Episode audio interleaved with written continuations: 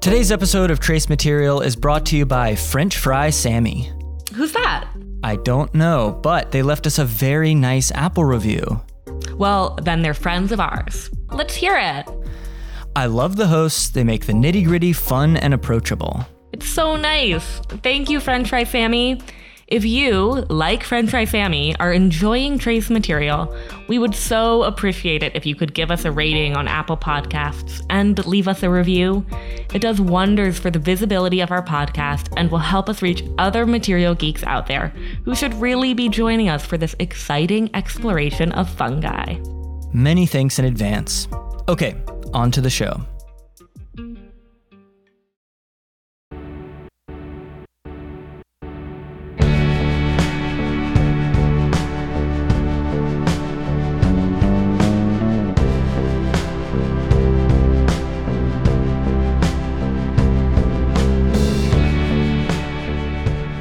Welcome to Trace Material from Parsons Healthy Materials Lab at the New School. I'm Ava Robinson. And I'm Burgess Brown. Burgess, it's a new season, and I want to kick things off by talking about fear. Oh, okay, scary. So, I've been reading up on mycophobia, which, if you're unfamiliar, is the fear of fungi. Ah, okay. So, I don't have mycophobia, but I do need to admit something right off the bat here. I don't really like eating mushrooms. Oh no, you're kidding me. They're so good. It's a texture thing. Okay, we'll address this further off air. I also wouldn't say I have mycophobia, but growing up, I always associated fungi, and mushrooms especially, with spooky things like fairy rings and witches. And it turns out I'm not alone in this. Particularly in Anglo influenced places like the US, fungi have been sort of culturally shunned for centuries. They've been associated with death, decay, and disease. But fungi are a huge family of living things that do so much more than decompose. Now, we should, of course, note that there are some bona fide reasons to fear fungi. Black mold, for instance, is a truly horrible thing to find in your home. But that's no reason to write them off. I was watching this video of Paul Stamets, who's a rock star mycologist, and he said that mycophobia is really more a fear of the unknown. So, while there's still a lot we don't know about fungi, this season we're going to see how much we can learn about this magical kingdom and explore the potential it holds for the future of healthy materials. So many of the materials we're surrounded by on a day to day basis are toxic to our bodies and our environment. And here at the lab, we see a lot of materials that are healthier. They're better than the standard, a bit less toxic. And incremental change is a good and powerful thing. But what if we could surround ourselves with truly healthy materials? Ones that go beyond just being non toxic and are actually good for our bodies and for the planet. That is the promise of fungi. Fungi can be a source of food or medicine that you can grow in your own backyard. And they can also be used to literally grow new materials.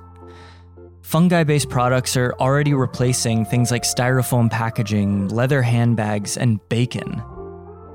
There are also really exciting myco innovations that could have huge implications for housing. Later this season, we'll hear from a mycologist using fungi to clean up soil and water that's been contaminated by toxic building products. And we're going to talk to an architect that's growing fungi construction materials like bricks and insulation to build truly healthy housing with. But before we get too far into this, we need to understand the fungi basics. So I want to tell you about a little field trip I took to see a guy about some mushrooms.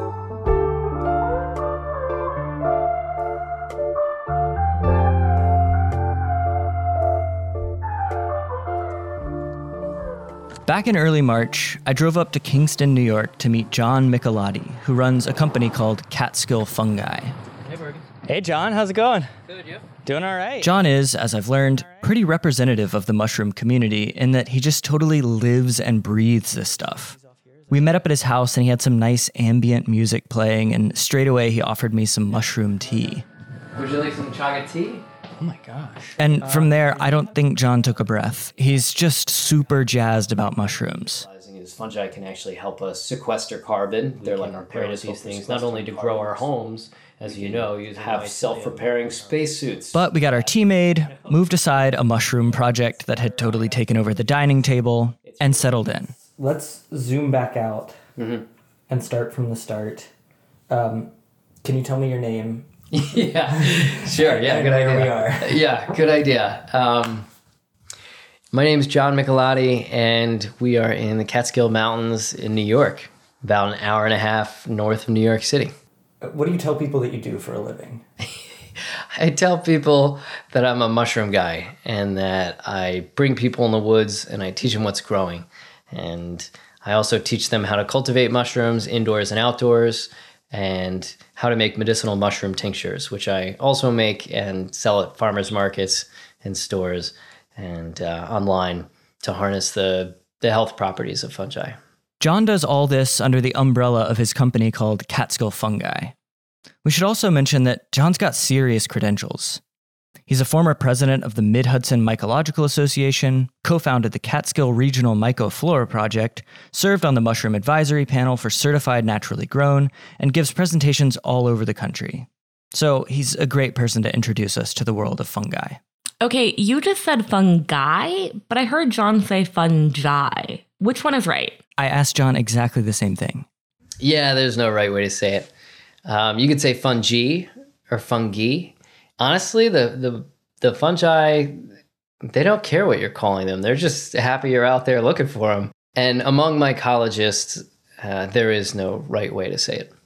So I met up with John to walk around in the woods and look at mushrooms. But before we headed out, I needed to get a rundown on some of the key words we'll be hearing this season. Let's start with the big one fungi. Fungi are their own kingdom of living things, or queendom of living things, or kingdom, as I like to say. And they're separate from plants and animals, and they only became their own kingdom in you know the late '60s, uh, 1960s, uh, because they digest food more similarly to animals than plants that make their own food from photosynthesis. Fungi are heterotrophs like animals. What's a heterotroph? A heterotroph is something that uh, finds food outside its body. As animals, we take food into our stomachs. Uh, enzymes are released, which break down the food. We absorb the nutrients. Well, the fungi are doing this externally. They excrete enzymes into their environment, break down the building blocks of wood, and then absorb those nutrients. All right, so fungi is our broadest term. It's just like saying plant. That encompasses a ton of different kinds of living things. Right, exactly. So, as John says, fungi are an entire kingdom or kingdom, which is a biological classification of living things. There are five or six kingdoms, depending on where you are in the world, that all living things fit into. The animal kingdom and the plant kingdom are probably the most well known. So obviously, fungi aren't all mushrooms then. No, definitely not. Mushrooms, yeast, molds are all kinds of fungi. Here's how John explains it. mushrooms are the fruiting body of fungi. So they are similar to an apple on an apple tree, where the function of the apple is to make seeds, to make more trees. The function of the mushroom is to make spores. But spores are microscopic, so we can't see them with the naked eye. But we're completely surrounded in spores our entire life. Like in every square millimeter of air, there's about a thousand spores. They travel around the globe. They're through the Earth's atmosphere. They're everywhere around us. Um, they're in our bodies. They're on every surface. And when spores land on a substrate or something they like to grow in, they start an interconnected network called mycelium. Okay, so a mushroom is like an apple growing on an apple tree. It's the fruit, not the tree. In the fungi world, the tree is called mycelium. Mycelium is the living body of fungi. Eh, this is what is alive 365 days a year. In every square inch of soil here in the Northeast, there's about a mile of mycelium, and this is going 35 feet down in the soil. So when conditions are perfect, the mycelium pools its energy together and fruits a mushroom. So mushrooms make spores, spores make mycelium, mycelium make mushrooms. And so that's your basic life cycle of fungi. All right, let me try for a quick recap. Fungi is an entire kingdom that encompasses mushrooms, yeasts, and molds. Mushrooms are like fruits that pop out of the ground to spread spores and make more mycelium. Mycelium is like an underground network of branches that are eating and spreading and growing. Oh, nailed it. So, as we've mentioned, every part of fungi can be used in a bunch of different ways. From a material and housing standpoint, we're particularly excited about the potential of mycelium based products. But to understand the innovation that's happening with mycelium, it's important we understand how people have been interacting with fungi for centuries. And that's really what I wanted to talk to John about. So we took a snowy walk in the woods together. Uh, let's go foraging. Should we go foraging? Great. Okay. One of the things John does with Catskill fungi is lead foraging groups. Foraging is essentially walking in the woods and hunting for mushrooms. But it's a hobby that gets a lot of people really excited. So I asked John, what's all the hype about? Yeah, why do people forage? Well, it's a really good question. People forage for a variety of different reasons. I mean, today they forage not only to I mean, get outside and just it gives you like a little scavenger hunt while you're on a walk, but it's also something that can help you uh, find your own food or find your own medicine. Then there's there there's a whole lot of other people that are interested in identifying all the little things in the world, all the things that that are obscure, the the mushrooms that are not common. Uh, the kingdom fungi is the second largest kingdom of living things. There are more fungi than there are plants and animals combined. There's anywhere between 2 and 10 million species of fungi on this planet. And out of that, we only have scientifically described about 148,000, which means it's less than 5% have been scientifically described. So the chances of you finding a new bird and naming it as a species is like pretty small. The chances of you finding a new fungi and naming the new species is quite high because there are so many different things out there that we haven't looked at. Remember how we said that there's a lot we still don't know about fungi? This is what we're talking about. One thread that's going to be woven throughout this season is the role of the citizen scientist in fungal exploration. Fungi have been pushed to the margins in many ways, in academia, in science, in society, and that's meant that many of the advancements and discoveries and innovations have also happened at the margins and have been driven by community efforts. Mycology is exciting to so many people because there are a bunch of ways that you or I or any other amateur mycologist in training can get involved and start contributing to the field. So, when you go out foraging, it's always good to bring a couple things with you. First of all, you don't need anything to, to go out there and enjoy what you can see. But one of the other things that you can bring uh, is a mushroom hunting basket, like we have here. And baskets are good because they're porous. So as you're walking with your mushrooms, you can continuously spread spores. You can bring a camera. The better photos you can take, that can that can you can get help identifying fungi that way as well. John told me about this app called iNaturalist where you can upload and tag your mushroom finds and check out what others have found and identified. Then, citizen scientists, mycologists, and professors, even all across the world, are cataloging and tracking the growing diversity of fungi. Now, we should mention that if you want to do more than just identify mushrooms, like if you want to use them for food, you really need to do your homework. As the old saying goes, there are old mushroom hunters and there are bold mushroom hunters, but there are no old, bold mushroom hunters. If you have any doubts about the safety of a mushroom, leave it be. This is where a healthy fear of mushrooms is warranted.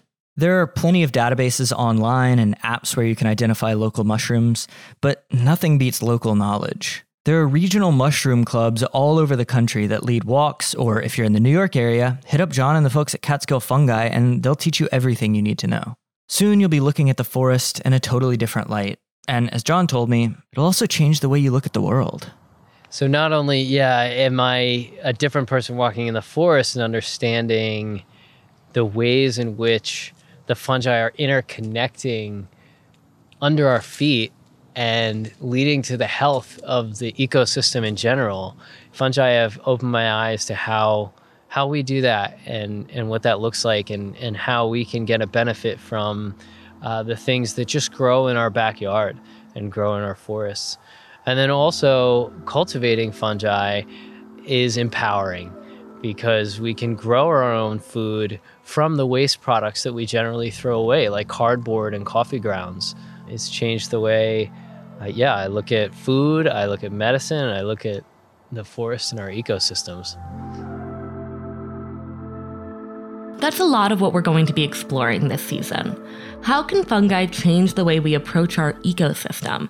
How can they give us healthier food systems, healthier bodies, healthier materials, and healthier housing?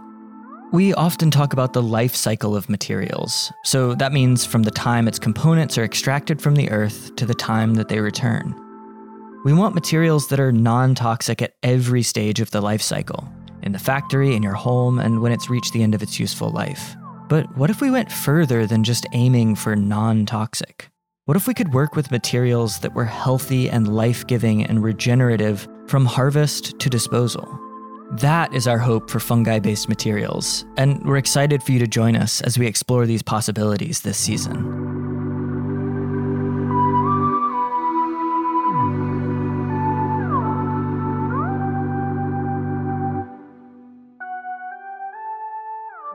So, we started this episode talking about fear, and we want to end it by talking about the sacred. Well, fear of fungi has been cultivated in some cultures, and others, they've long been seen as sacred. Remember the chaga tea that John and I shared at the top of the episode? John told me that the Cree people from what is now Canada have been using chaga for centuries as an immune booster and to treat stomach ailments. The Khanty people of western Siberia, where chaga gets its name, serve the tea to new mothers after giving birth and use it in the baby's first bath. Many different native peoples use the smoke from chaga as purification, incense, and in pipe ceremonies. It's important to recognize and honor the sacred history of fungi as we look to potential future uses. A great resource for learning more about this history is a zine called Commodification of the Sacred, a pluralistic ethno-myco perspective put together by a group called POC Fungi Community. We'll have a link on the podcast page of our website. All right, that's it for this week. We hope you'll join us for the rest of the season. Next week, we're going to dive further into the work that citizen scientists are doing to advance the field of mycology, and then we'll head underground to explore the tangled web that is mycelium. See you next time.